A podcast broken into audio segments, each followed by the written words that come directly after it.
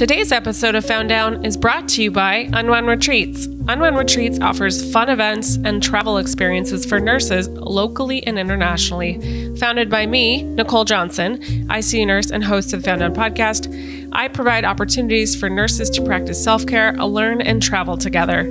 These last two years have been brutal in healthcare, and why not give yourself the gift to unwind, learn, and grow? Previous guests have loved the experiences, especially because you can just show up and know that everything will be taken care of. Unwound Retreats is offering exciting and luxurious retreats in Morocco and Mexico. Go over to unwoundretreats.com and sign up to get on the email list so you can find out more. Welcome to the Found Down Podcast. This is a podcast of untold nursing stories that are sometimes hilarious, dark, insane, and anything in between. As a warning, this show is rated E and is mature in content. It often deals with the reality of life and death and how we as nurses intersect with that on a regular basis.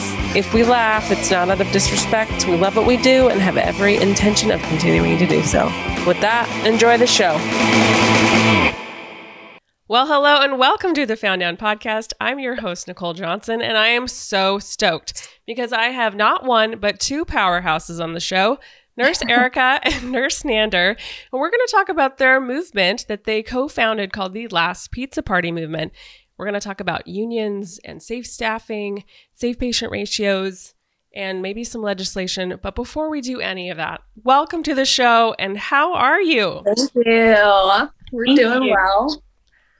We're doing well. Excited to be here. This is this is a first for us representing the last pizza party. So we're really excited to be here with you. Yeah. Thanks so much for joining the show. And you guys are calling in from like two different locales. You're like Yeah, we're... we are spread across the country. we are. Uh, yep. Erica's in Las Vegas. I am located in Florida. We have somebody in Kentucky, um, Wisconsin, yeah, I mean, we're all over the place, and we have people for our TLPP newscasts that are in California, Texas, I mean, everywhere. That is so exciting. I cannot wait to get into more about the last pizza party movement. Um, TT, oh my God, I'm saying, I'm going to say it wrong. TTPLM, right? RP. No, TTLP. Sorry. TLPP. TLPP. Sorry. um, I just want to, on a personal note though, how, how have you been? Like how, how, like how are you really? I always like to ask my guests that. Um, you know, I, I'll, I'll go first on this one. Um, I've worked the pandemic, um, and it, it, it's taken me a long time to get comfortable talking about how it's affected me emotionally um, and how it's affected my family. Um, but I, have worked through a lot and currently I'm okay, but it's taken a long road to get here. Um, I didn't recognize what it was at first that that was affecting me, but after, you know, I'm an ICU nurse.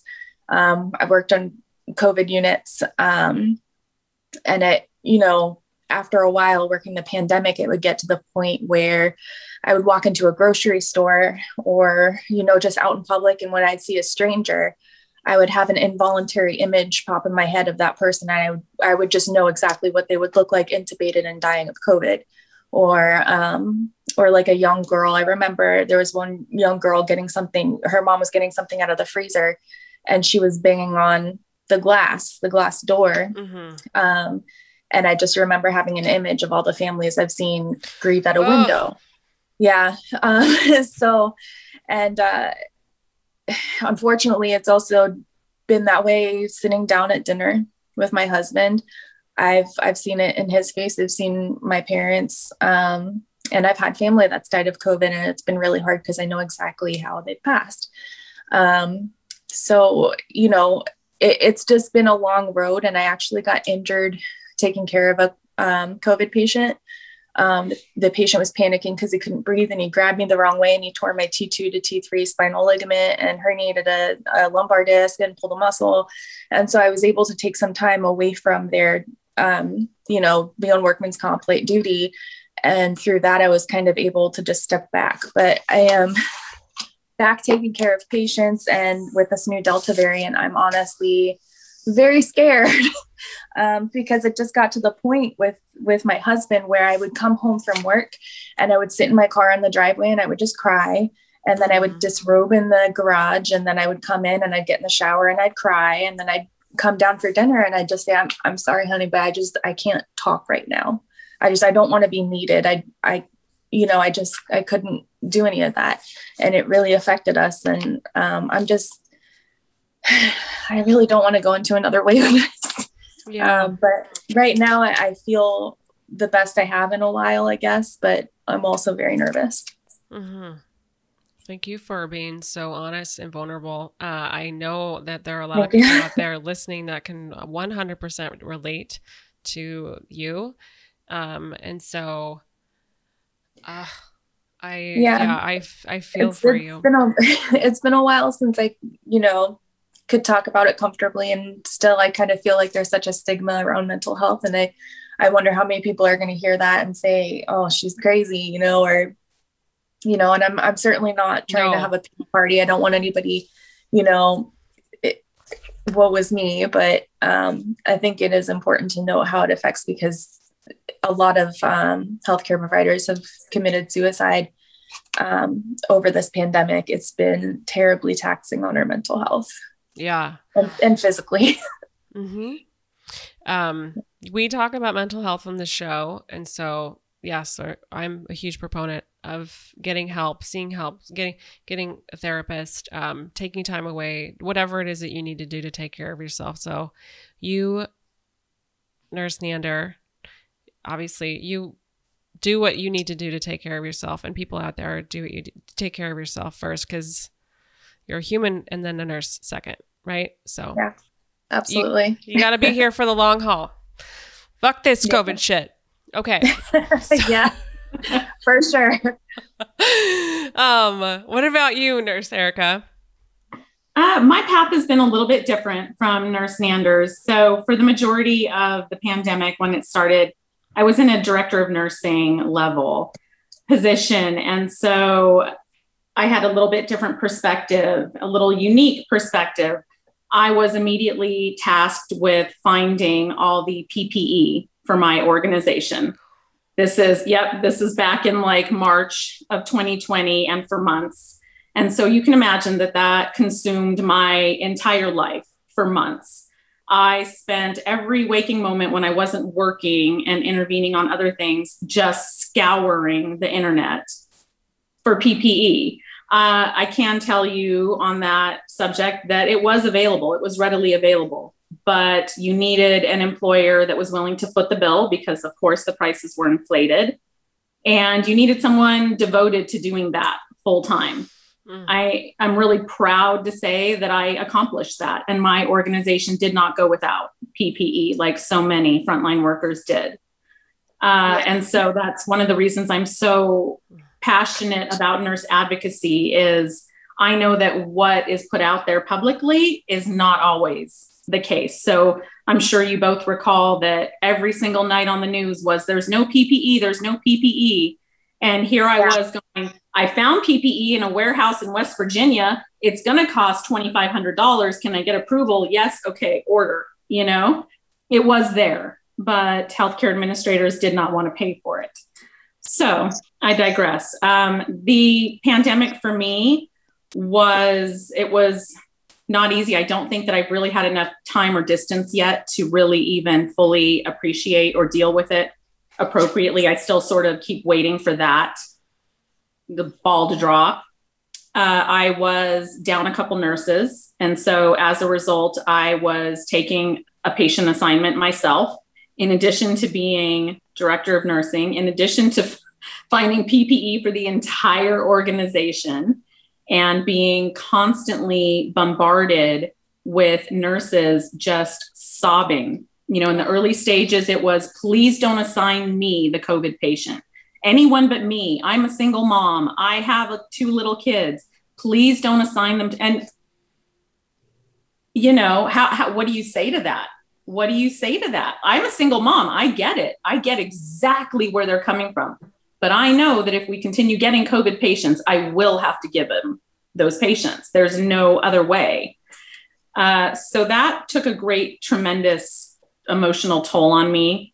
Eventually, they uh, had all of us work from home as much as possible. So when I wasn't taking a patient assignment, I was relegated to working from home, which you get, a, you know, it sounds nice. And I will admit the first week of doing meetings in my pajamas was nice. And then after that ended, it became just a complete shit show because people suffer under the delusion that if you're working from home, they can call you anytime, day or night. Mm-hmm. So when I tell you that people had no boundaries and were calling me at two in the morning, this went on for months. I never had a night's sleep. I was constantly working, probably about 19 hours a day on average, without a day off, every single day for months and months and months. So it was very physically taxing. Um, of course, being worried about my family. In the meantime, my mom is elderly, she lives alone. My son has severe asthma. He was working on the Las Vegas strip dealing with tourists from around the world so in a really bad, you know, position to be exposed. All these things to create the perfect storm. Um, it was an incredibly stressful time for me and when you're in a director level position, people look to you to solve all the problems. And how do you solve the problems of COVID? like, you know, so there were so many days that I felt like a failure and completely ineffective. And in addition to that, I was in this, you know, very unique position of wanting to advocate for the nurses to do the right thing and having so much pressure from above to not do things that were always in the best interest of nurses. So that was my position for many, many, many months. And I, I, still don't think that I've really thoroughly dealt with the stress that went along with that. I, I put on a lot of weight. So I know that says something for all the stress I was going mm-hmm. through. Um, yeah, it was, it was, it was a different kind of difficult. And I don't often talk about it because I feel like I am not entitled to complain because I had it easier than a lot of nurses. I wasn't that's, and that's almost like survivor syndrome like yeah. You know? Yeah. Yeah, I mean, but you worked your ass off for I mean, my director who I love and adore, I mean, we were just talking about this the other day. She spent similarly you know, she worked seven days a week. Um, you know, didn't get a good night's sleep for forever uh, you know, just to do exactly the same job that you you did, um, which is find all the PPE, you know, and work with all the protocols changing all the time and like safe, staffing. And of course, same thing, dealing with nurses like I can't go in there, like I can't take care of, you know, I mean, uh, anyway, it's, it's, you have a right to feel bad, you know, like this was traumatizing for you too. I mean, I don't mean to put this on you like that. I'm get, but yeah. I just have to say the nurses that are working under Erica are extremely lucky that they had somebody looking out for them. Um, at the beginning of this pandemic, I was working for Advent and I did not have that privilege. Um, in fact, I was working the ICU at the beginning, the very, very beginning of this pandemic. And um, the CDC had just announced that if we didn't, if we ran out of proper supplies, that we could use bandanas and handkerchiefs. And we had an energizer where they announced that that if we run out, that's fine. You guys can just bring handkerchiefs from home. So of course, none of the ICU nurses were okay with that. And so we went on Amazon and we started buying our own respirators with our own money. We were not asking to be reimbursed, but we all did. And we were excited to find them because they were going, they were going out of stock very fast. So we would tell other units, hey, you know, especially our, our unit, our sister unit, the step down, because they were getting COVID patients as well. They were setting it up for COVID unit. Um, but word got out that we were doing that. And then management had the nerve to say, they sat us down in Energizer one morning and said, You can't use those respirators. Um, we don't know what the quality is. You weren't fitted for them. And when I tell you there was a revolt in that meeting, I remember saying to my charge nurse, I sure as hell wasn't fitted for a fucking bandana. Um, and everybody spoke up, and that shift was so tense um, we would be in the supply room talking talking about we're all going to stick together we're going to wear our things and we would see through the windows of the doors management walking by and we would just give them freaking stink eye and when i told when i tell you every single one of us were prepared to walk into the next shift wearing our respirators and telling them, screw off or fire us, we don't care. And we walked into the shift the next day with our respirators and we sat down in our energizer meeting and uh, and they said, okay, we'll let you wear your respirators. But it was a fight. But they knew that we were about to overthrow them. They had no choice because we were all banding together. And that's what nurses need to do for safe staffing. So I just, I, I can't express enough how lucky Erica's um, staff is to have somebody who would get on the phone and work tirelessly to find them PPE because that was not the experience of many nurses around the country. Thank you. Mm. And it's a shame that it wasn't that way. And I'm it's anyway, it's led to like you've said, I mean a lot of people died. Um and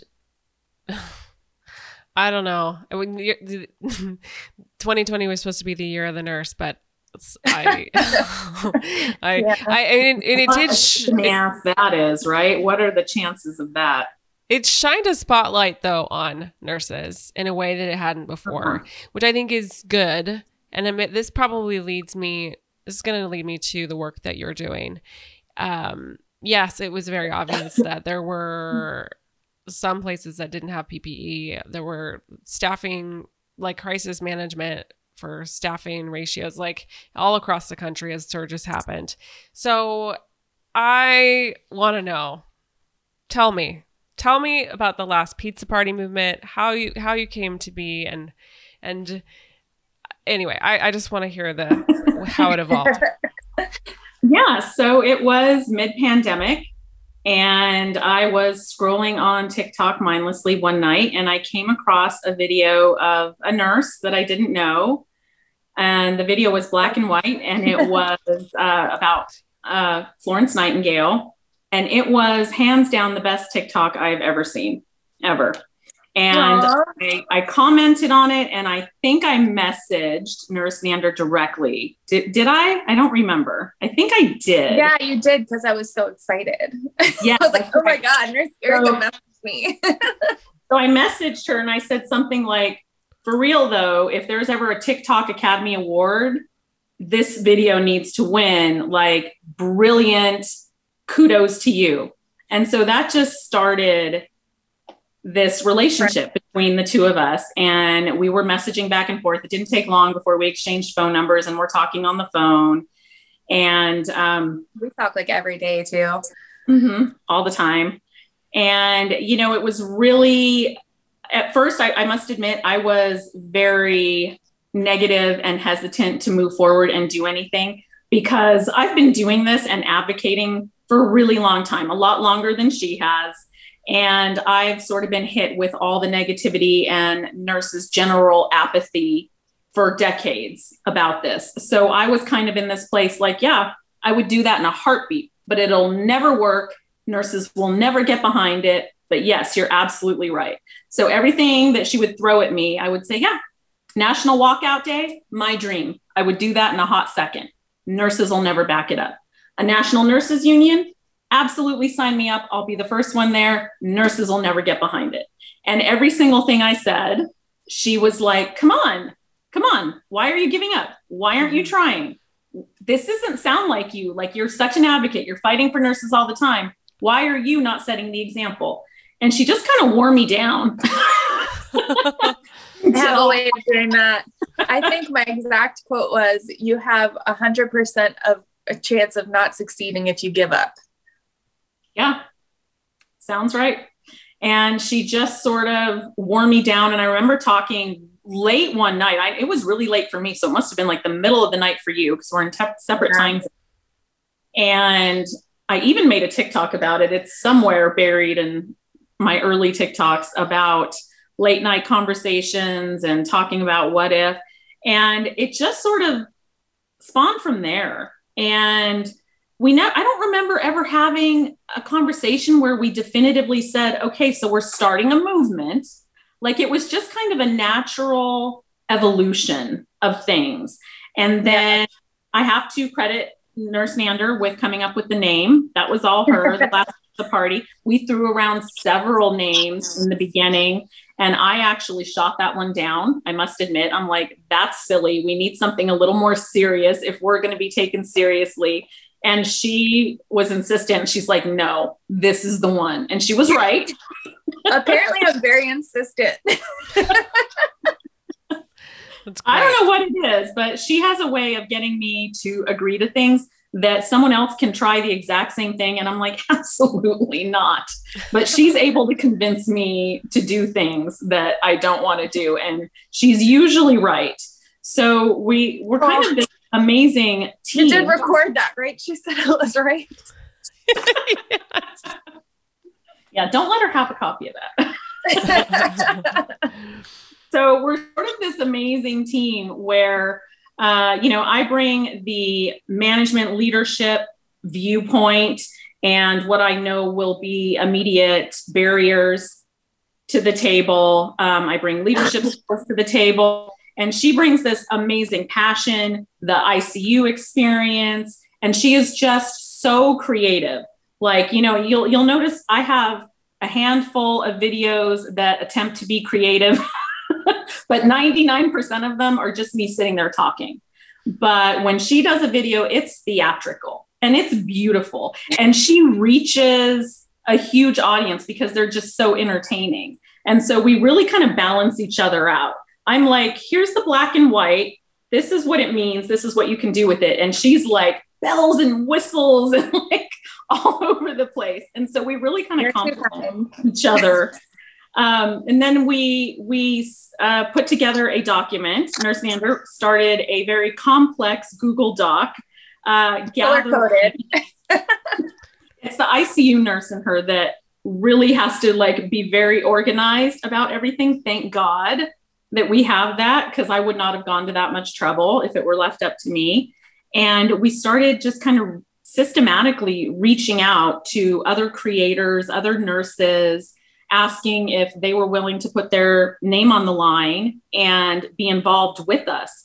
And if they committed, we would forward them this Google Doc that had sort of a history. It was actually a good old fashioned nursing diagnosis. Oh, it really was. It really was. That's, That's awesome. It had goals. Mm-hmm. As evidenced by, yep, it had the whole. It, yeah, it did say as evidenced by. It had a whole plan of care for yep. for the brokenness of nursing. yeah, in the United States. I love it. I love it. so we would forward it to other creators and get their input and that was really the beginning of the last pizza party eventually we brought in uh, some other creators along the way to help us out and uh, a couple of them have fallen by the wayside along the way there's you know uh, when there's growth, there can sometimes be pain and drama. And we have found that we need to be uh, really particular about who we include on this journey. We need to make sure that yeah. their goals are exactly in line with ours. So there's been some painful bumps along the road, but we have a nice little core group right now that's uh, flourishing. Yeah, but it really did start with with her and I. I I love it. I I want to say just a couple things. That so Nurse Nander and Nurse Erica are very big on TikTok. They both have big accounts, and so are they. We? Am yeah. Oh my god. Yeah, you are. yeah. Um, and so that's where their the lion's share of their social media is that at least I've seen um that has like, you know, I don't know, the very I'm like somewhere between 50 and 100,000 followers. I can't, I don't know what, what exactly it is, but both of you have a huge following. Um, and then I want to just point out the last pizza party is in reference to I know this because I'm in nursing and I'm, um, it, you know, let's just put, let's give them just a pizza You're in party. management, so I hope you don't take offense to this. Me, I was in management. I'm not in any more, more um, but you know, it's like let's throw some treats at this situation. Let's make people let's assuage their whatever the the trauma of the day, the fact that we don't have enough nurses. We, you know, let's let's just throw some pizza at it. But like, yeah, no more, no more. Yeah. You don't no want it. It's blood money. It's it's blood pizza. It's insulting at this point. Yeah, we're going to eat it. it hungry, but we don't want it. It's really insulting at this point. Uh, you know, and I I've worked for so many managers at this point, and they they always buy pizza when we're short staffed just to thank you for being such a team player as if we have a fucking choice. And as if we have time to get into the damn break room and eat the pizza before it gets cold and stale. Okay? Because we don't we don't. I, I, hardly have time to evacuate my bladder let alone eat your crusty ass pizza. Yeah. Yeah. Yeah. Um very true. Very true. And depending on where you are obviously some some situations are worse than others. Sounds like where you were it was rough. Uh, well it's florida. Yeah. So as erica calls it the armpit of healthcare. Oh yeah. So uh, you, you all went to washington recently to fight for legislation to ensure safe staffing for nurses first of all thank you thank you very thank you very much that was so much fun can you tell wow. me um, yeah can you tell me about the Safe Patient Staffing Act or the Safe Staffing Act? Sorry. Yes. So the Safe Staffing Act, the actual name of it is the, I know this off the top of my head. I, I say it all the time Nurse Staffing Standards for Hospital Patient Safety and Quality of Care Act. oh, okay. Um, so this has actually, we've been trying, not we personally, but um, NNU senators, they've been trying to get this passed for over 10 years. Um, this would federally mandate safe nurse to patient ratios in the hospital. And if hospitals um, went over those ratios, they'd be subject to very hefty fines. And the whole thing we've posted on our Facebook group, The Last Pizza Party, so people can read through it. And I'm actually going to be doing lives where I go through the entire thing. Now, it also includes skilled nursing facilities and rehabs with a ratio of five to one, which anybody that's listening who has worked in a skilled nursing facility or rehab, that probably blows their mind because we've had nurses reach out to us and tell us they are taking 30 patients, 40 yeah. I have even had people stitch my videos and say, I've taken 124. it should be illegal. There's no possible way you can you take can't. care of residents with those ratios. So for if you look at all of these ratios, there's studies out that say that for each patient you take above those ratios, the mortality of your patients goes up 7 to 10%. So that's anywhere from 7 to 10% increase per patient. So if you think of somebody who works on a med surg floor, the proposed ratio for them, I believe, what is it, uh, four to one? Mm-hmm. It's four to one, according to this. Um, some of them are taking eight. And I think Erica did the math one day, and what was it, like a 25%? 28 uh, to 40% mortality of mortality or serious complication per patient per patient so um, that's what we're looking at and the fact is i say this all the time the fact is most Americans don't realize how unsafe they are when they walk into most hospitals in America today. They have no idea. And hospitals, while there's no law that says nurses can't tell them, hey, I'm taking too many patients, blah, blah, blah, I can't keep you safe today, hospitals will threaten you. Hospitals will retaliate against you and make it known that you are not to share that information with those patients. So they have no idea. And as a result, nurses catch the brunt of all of that.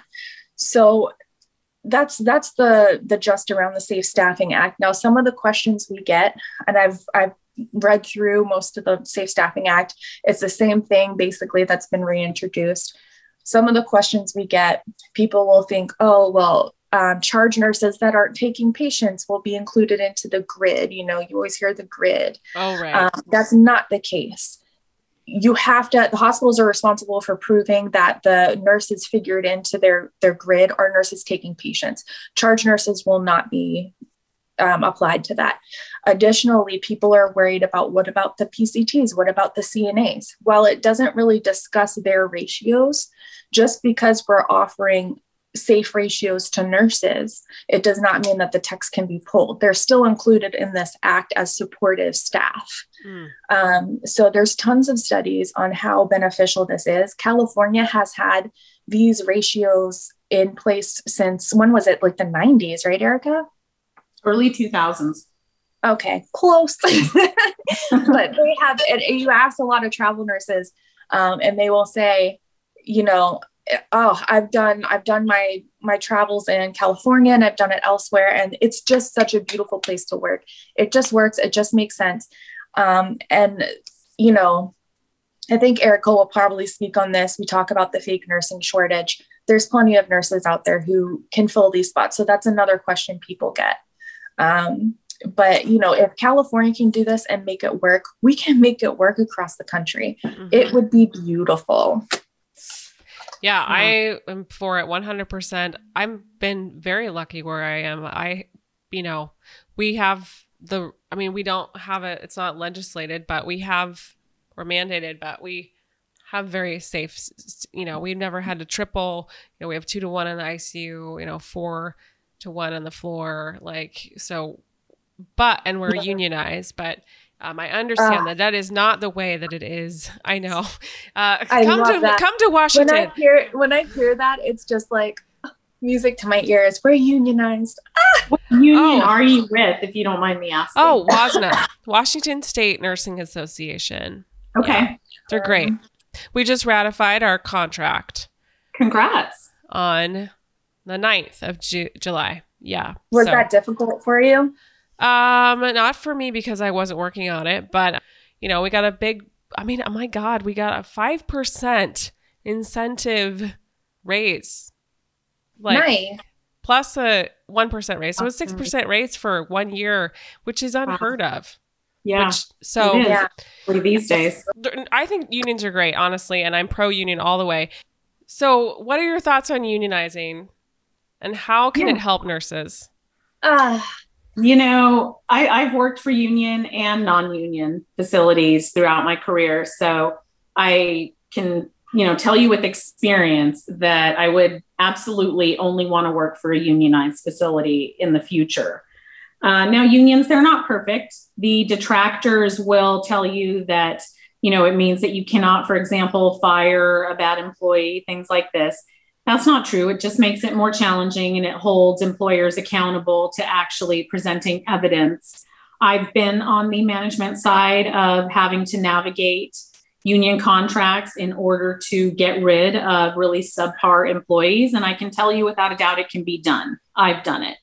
Um, but it is the last pizza party's absolute belief that nothing will really change for the nursing profession until and unless we have one of two things in place, preferably both things in place.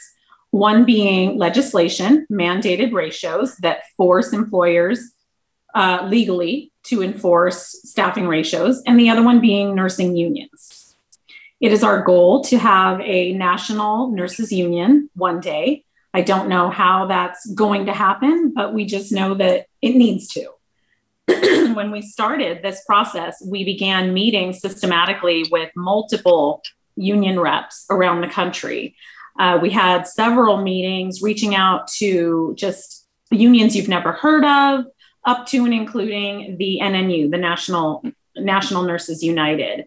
And uh, what I always forget her name. What was her name? Nurse Nander? Oh, Libby, Libby Devlin, who is the National Bargaining Director for National Nurses United. We met with her she's a very interesting lady.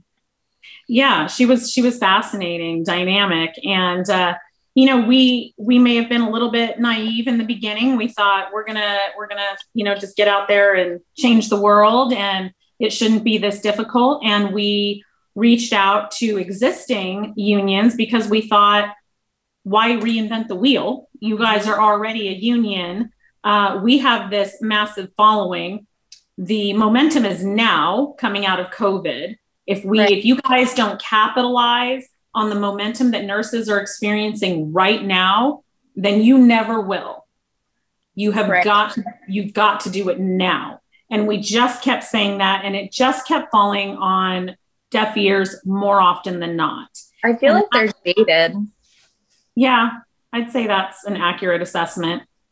So that was a little disheartening for us to keep you know, kind of pitching this idea. We had a whole pitch worked yeah. out. And for pretty much everyone was willing to meet with us and they were all super interested in what we had to say and they would cheer us on.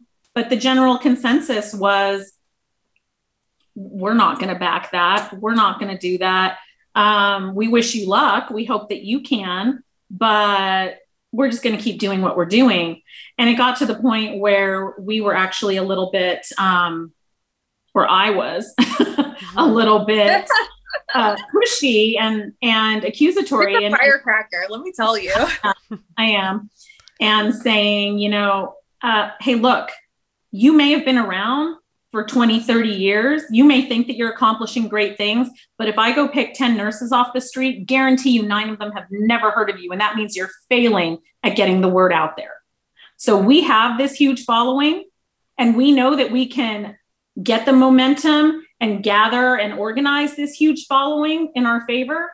We're just asking you if you're serious about creating a national nurses union, or would you like to just stay in your little tiny corner of a comfort zone and talk a good talk, but never walk the walk? Mm. Mm-hmm. Yeah, Erica's a firecracker. She really sunk her teeth in. I did. uh, but essentially, I mean, with our following count and our ability to promote, to, I mean, the mean age for nurses right now is between what, what did we find? It was like, let's say 30 to 40. Um, and, you know, even the younger ones, they're all on TikTok. No, you know, so yeah. with our ability to reach mass, mass amounts of nurses, because there's a huge presence of nurses online. Um, we're, we basically offered to be free advertising for them if they would host events and it's just co- it's policies policies and jaded jaded talk yeah it's yeah. hard to uh, yeah it's a little bit like yesteryear hard to get into the now you know? Like how do you get these folks that into like hello you know it's this this is a real this is a really important movement to get behind even though they've been doing the same thing for a really long time you know? Like how do you yeah. and it's it's clearly not working you know? You might unionize one facility a year and that's great. I'm glad for that facility but you're you're missing all these other opportunities. And at that rate we will never be a national nurses union. So right. I, I just for the life of me do not understand why unions why nursing unions specifically are not capitalizing on the timing. Because it is already starting to dwindle and nurses are already starting to you know have that that mind protection thing that goes on where you you sort of forget what you've been through. And they're losing that momentum. You know they could have been doing this a year ago when every single nurse would show up. Yeah and, and we were the first to get the vaccine too and we're mask mm-hmm. compliant. You know we're experts in, in infection prevention and and we're all masked up wearing scrub caps. Nobody's going to see you at these events. It was the perfect timing and they mm-hmm. just dropped the ball. Hmm.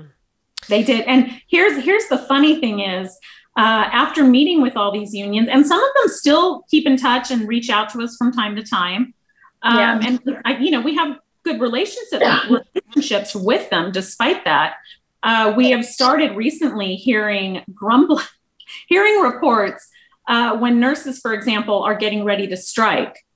Apparently, these unions are suggesting to their union members that they specifically reach out to the last pizza party because they know that we are going to help spread the word and shed more light on this than they will be able to.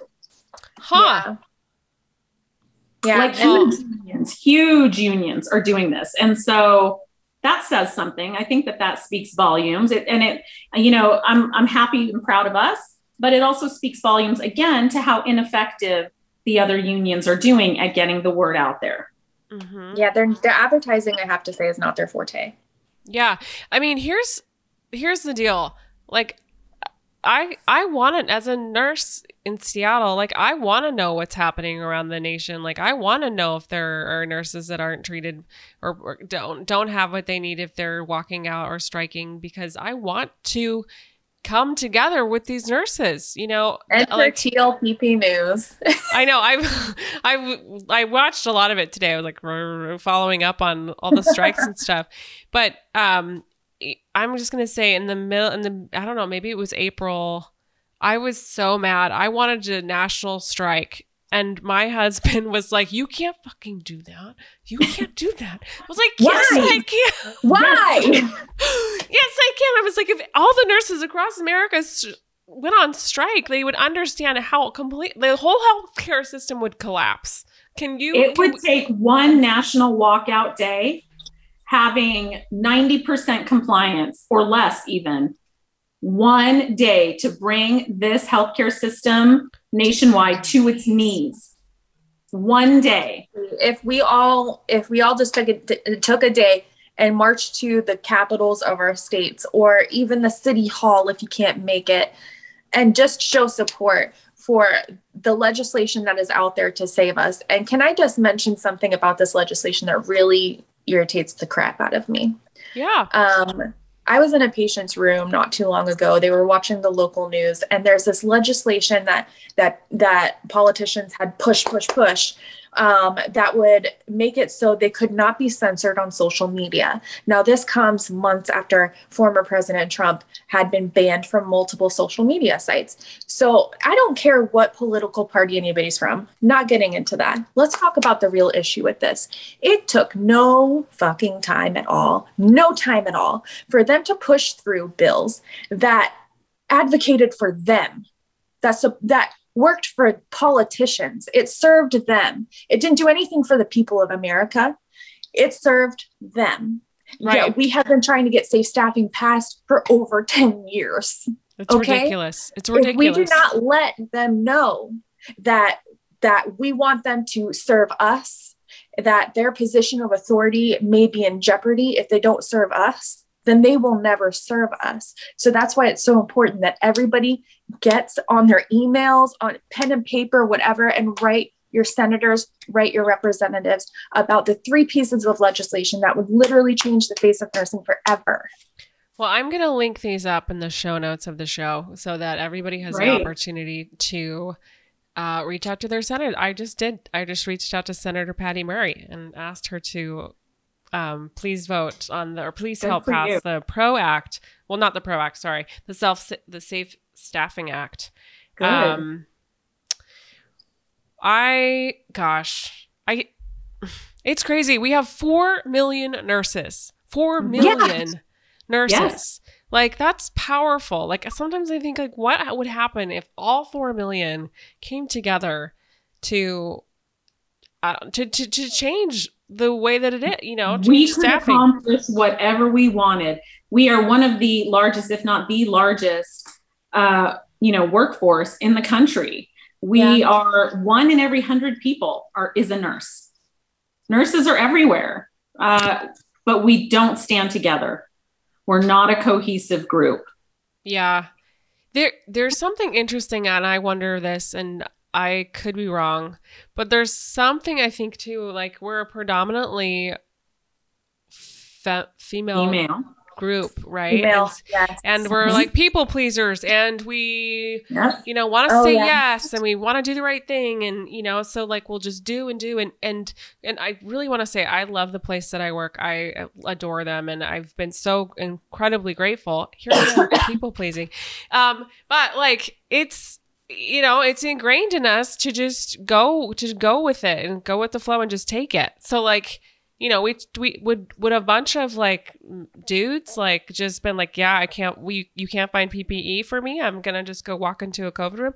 No, I don't know. I don't know if. I mean, I don't know. It's a sort of a topic for a, a different day. Is, yeah, definitely. It's very much an abusive relationship this dynamic that healthcare administrators have created, along with organizations like the American Nurses Association that constantly um, just feed this nurses have to sacrifice rhetoric into us in every every direction that we look there is you know nursing schools are full of grooming and the verbiage is everywhere telling us you must sacrifice you must sacrifice you must sacrifice.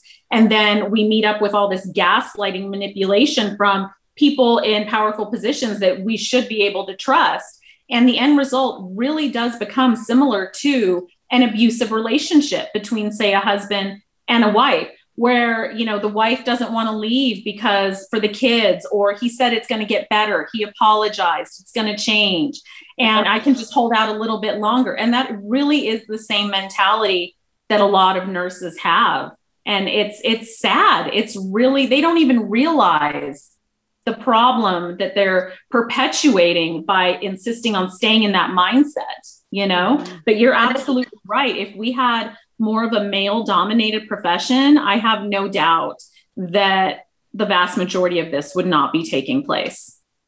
Hmm. I think Erica has had somebody comment on her video too, and it really snapped to me because I've had people comment it as well.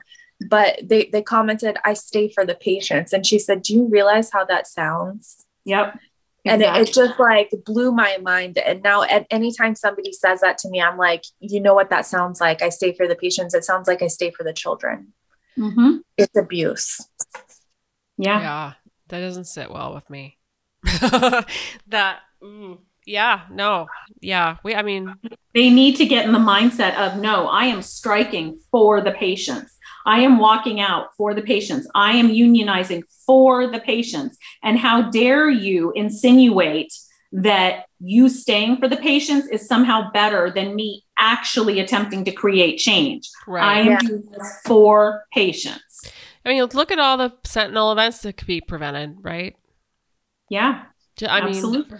Or the missed. I mean, you, you know, obviously you've talked about how much uh, patient ratios affect patient at the outcomes and patient care and so you know you're right just bring it back to the patients which is why we're here in the first place that's right that's so right.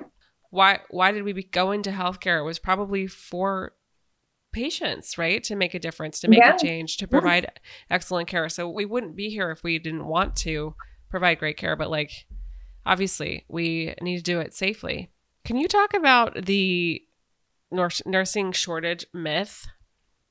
yeah, I'd love to. Uh, so there really is no nursing shortage in the traditional sense.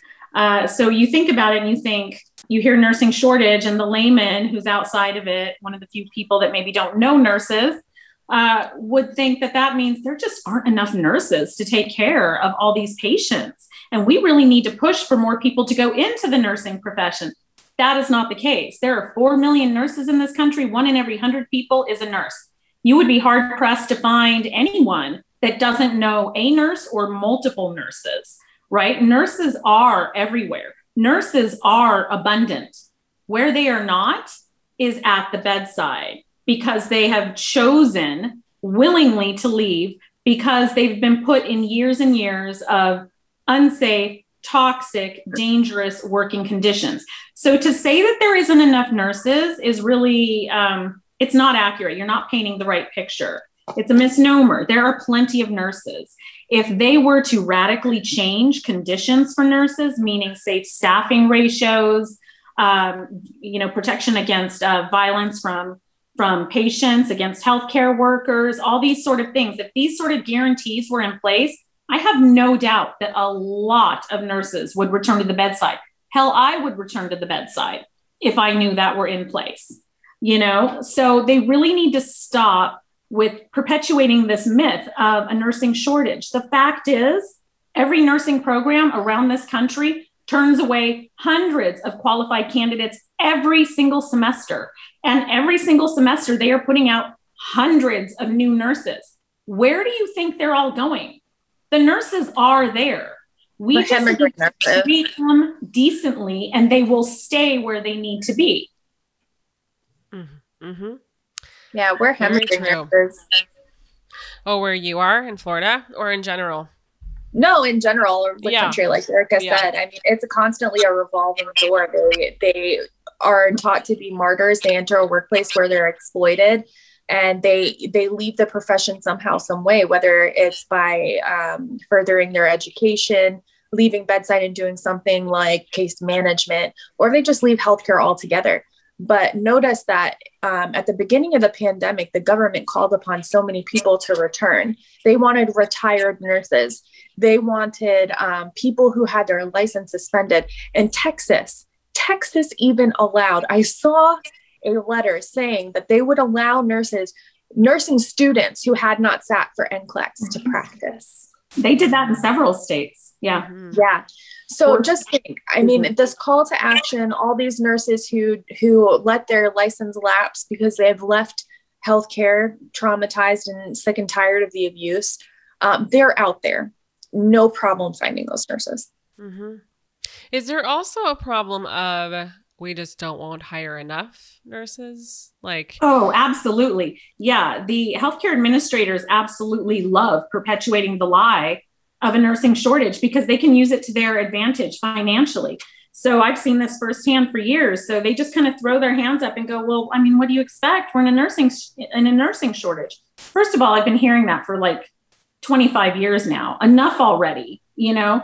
It, there's always been a nursing shortage. There's always going to be a nursing shortage. You want there to be a nursing shortage because that means instead of putting the eight nurses on every unit that you need, to be safe, you can get away with only putting the five or six nurses on every unit, and that is saving you millions of dollars a year in uh, you know salaries and benefits and all of that. So they use it to their advantage. Yeah, but yeah. it's so crazy like but how many CLABSIs and CAUTIs and all those things are they paying for though?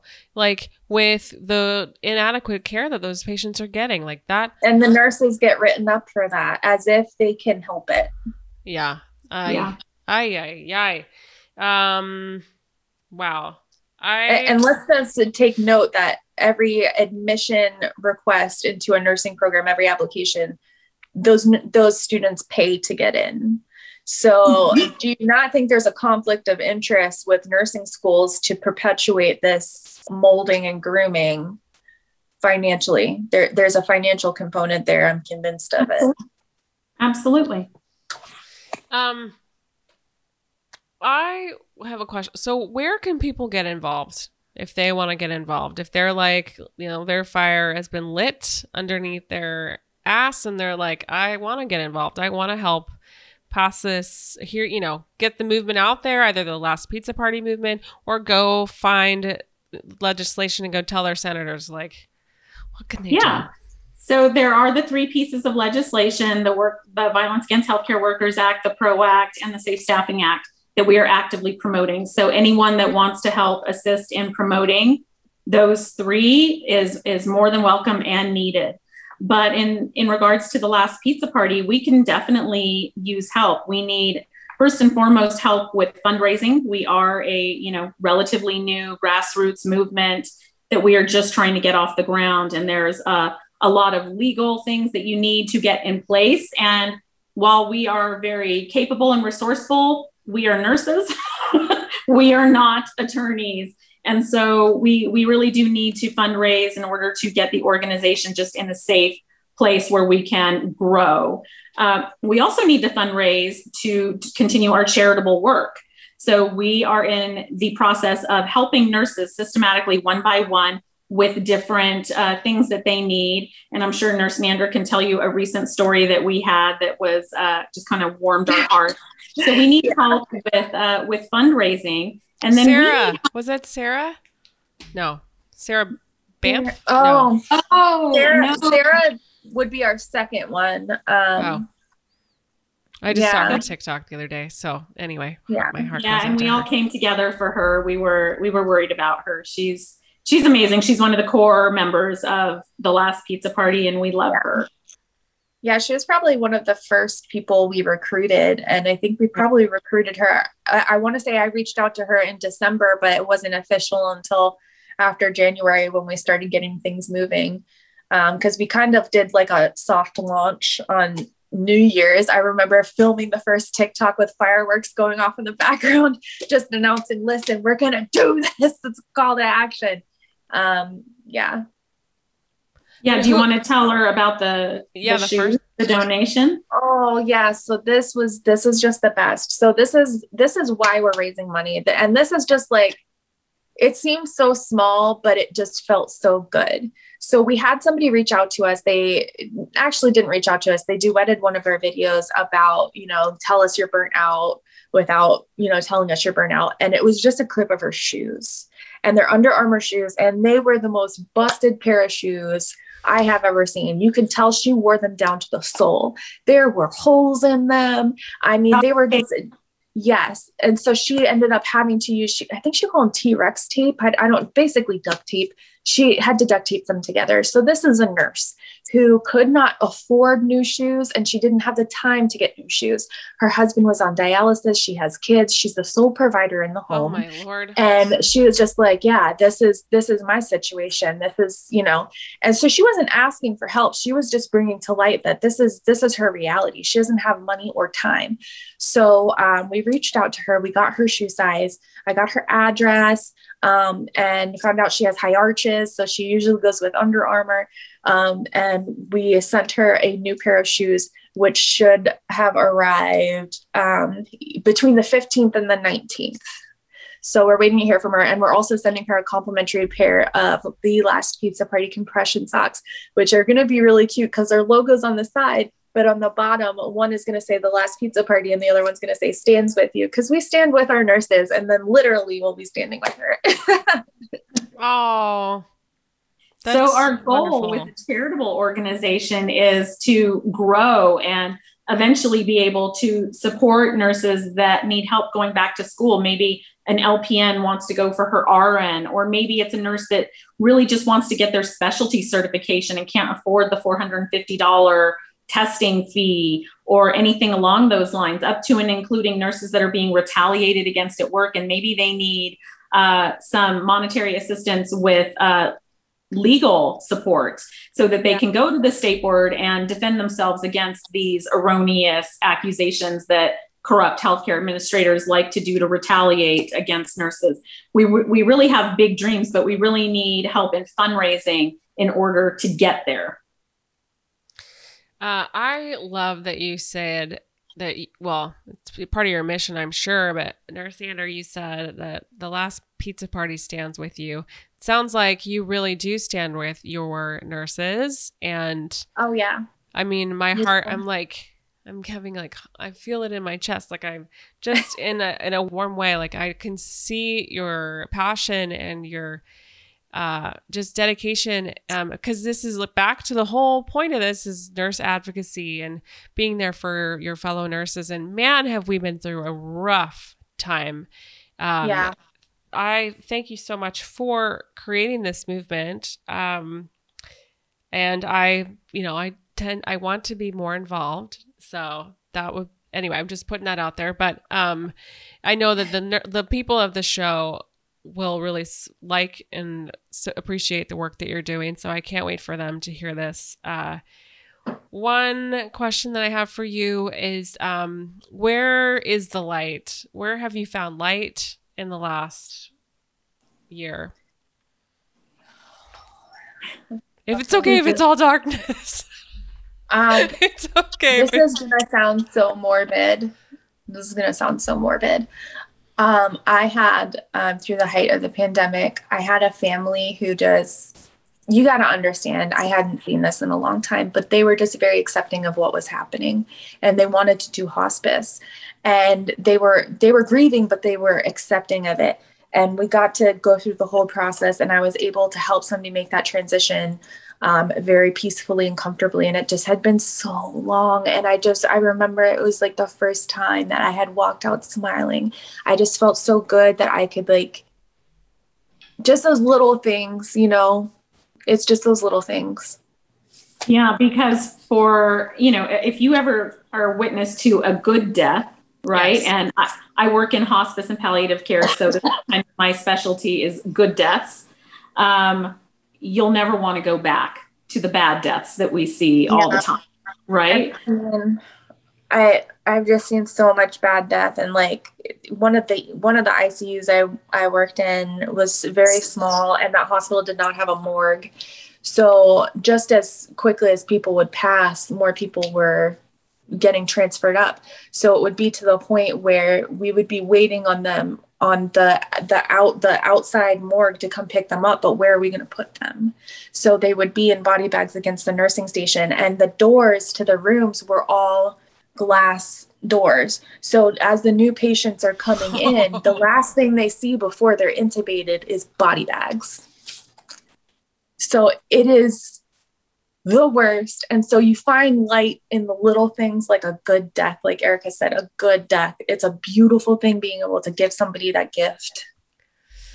Yes, it is. Um, I understand your sentiments 100%. Uh, it make it means a world of it makes the world of a difference to be able to offer that to somebody and make them pass peacefully. I also derive a lot of it's not morbid. I I, der- I derive a lot of joy from hoping someone passes peace- peacefully. So thank you so much for sharing that.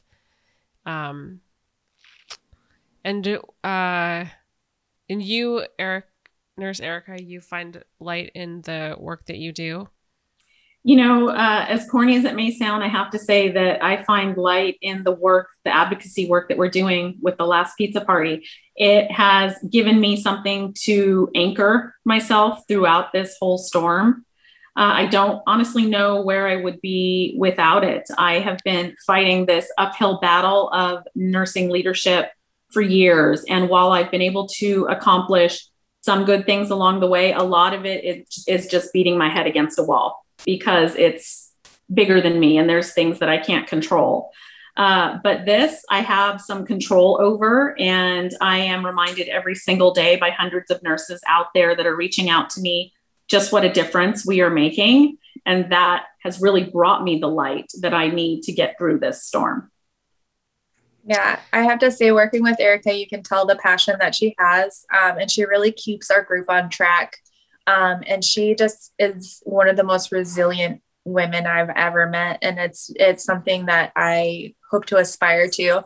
Um, just the, and she has a way with words, um, just that professionalness, it comes so naturally to her. And, and so um, she really is so passionate and resilient and has lifted me out of some dark places. And I've confided a lot in her about things. And um, it's just been a pleasure working with her, and I'm excited to see what we can do in the future.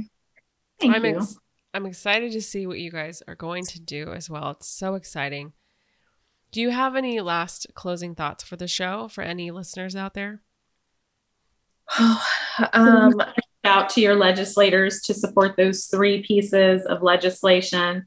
Uh, in particular, the two senators from Arizona, Kyrsten Sinema Mark Kelly, and the senator from Virginia, Mark Warner.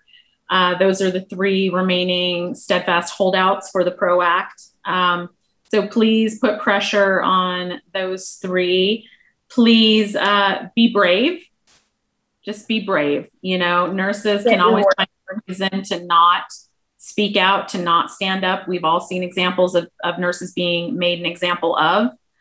Uh, but the time is now. And if you're never going to stand up, then why are you doing this at all?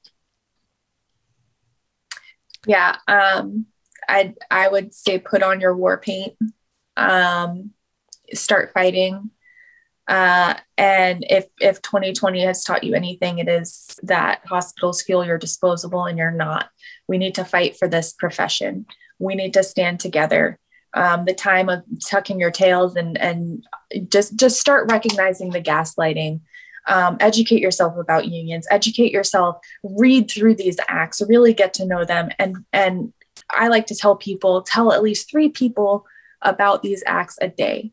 The the biggest thing is i before the last pizza party i never knew these acts existed. How many nurses don't even hear about it? We need to raise awareness. We need to put our war paint on and we need to be aggressive yeah, it, you know, it's not a coincidence that nurses never know about nursing related legislation. Yeah. Just, just like it's not a coincidence that we never hear about nursing strikes. There are multiple strikes going on right now around the country. You don't hear mm-hmm. about any of them. So a lot of this information is being systematically suppressed to continue to suppress nurses. And that's kind of what we're doing is help spreading the word.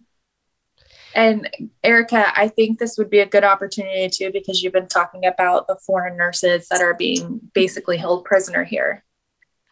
Yeah, I'm, I'm mm. kind of getting uh, eaten eaten alive and beaten over the head with this. A lot of people are coming after me the last couple of days, so it's it's been a bit much.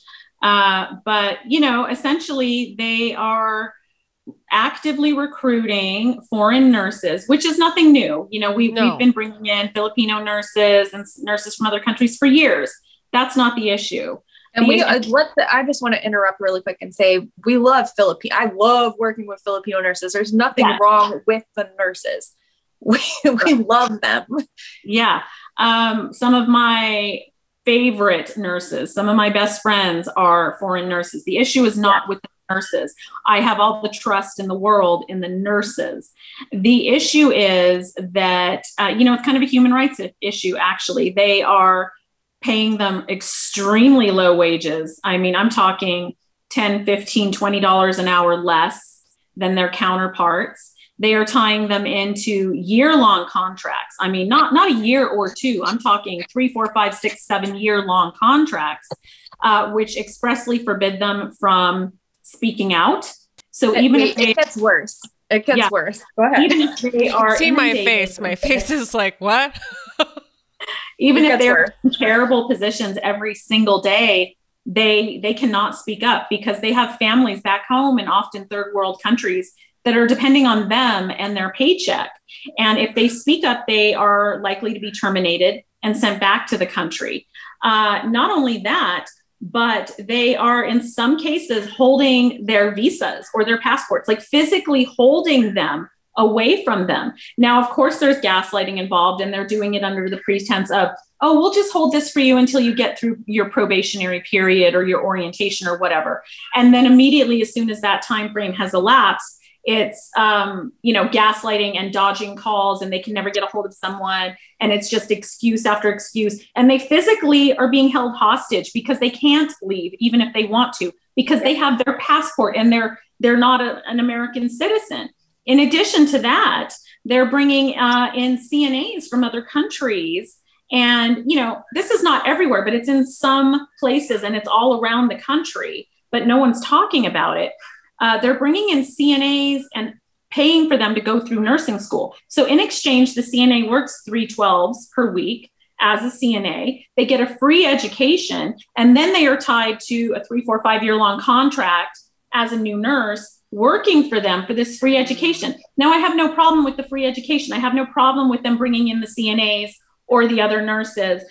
But why are we not offering that to the CNAs in this country? If in fact there is a nursing shortage, why are we not putting our CNAs through because they nursing? want to exploit them, right? They want nurses that maybe culturally are brought up to never question authority or legally now are bound to a contract that their entire family and extended family back home are dependent on their paycheck.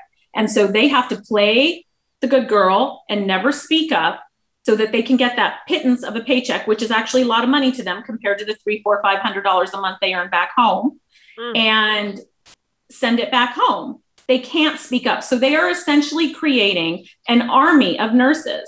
They are making conditions so poor here in the hospital, healthcare administrators.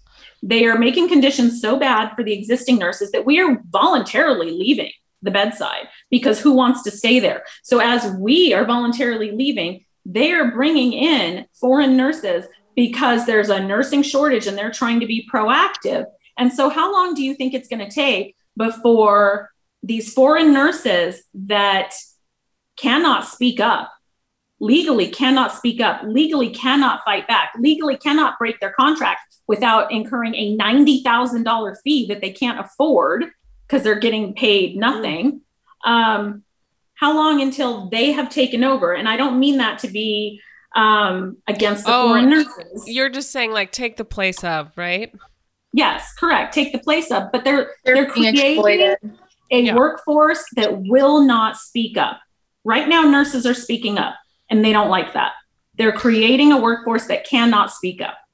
Unfortunately, I'm running out of time and I'm going to have to have you both back on the show. I want to hear a lot more Wow, about this. love to.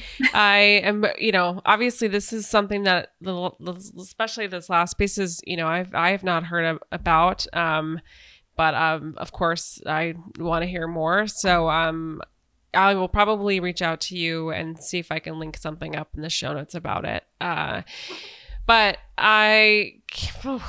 Wow, I feel like we've gone all over the place in many great places in this it's episode. Um, and I just, again, I love the work that you're doing for all Thank of you. the 4 million nurses out there. I hope that people will find your, I mean, I'll link up your Facebook group and your Instagram. People will get involved. Um, ultimately, you know, even if you have it great, like I do, actually, where I am is fucking amazing. Where you know, we, and it's been tough for sure, but relative to the East Coast, it's been a dream. So even if if it's been great here, like for those of us that have it great, we need to make it so it's great for the rest of everybody else. Yeah, we're a guild, we're a team. We got to stick together. Yeah. And I commend you so much because there's been a lot of nurses who say, well, this doesn't really affect me. And they don't really want to support because um, they have it good and they don't want to ruffle any feathers or, or rock the boat. So I really commend you for speaking up, even though you are in a good spot. Yeah, I mean, it's only as what is it? We're only as weak as the no. I don't know that look like that. We're only as good as the weakest link in our yeah. Whatever you know what I'm trying to say. Weak link in a chain makes the whole chain weak. yeah, Mhm. right. So we gotta we gotta be strong across the board. Um, I just can't thank you both enough. Um, and I'm gonna close this one out like I normally do and say stay safe and stay sane, and we'll see you on the next one. Thank you. Thanks so much for tuning in today. If you enjoyed the show, please subscribe and leave an honest review on whatever platform you are listening. Also, feel free to share this with your nursing colleagues. If you'd like to email me, you can do so at founddownpodcast at gmail.com. Feel free to send in any stories, just make sure they're HIPAA compliant. Also, you can follow the podcast on Instagram at founddownpodcast. We'll see you on the next one.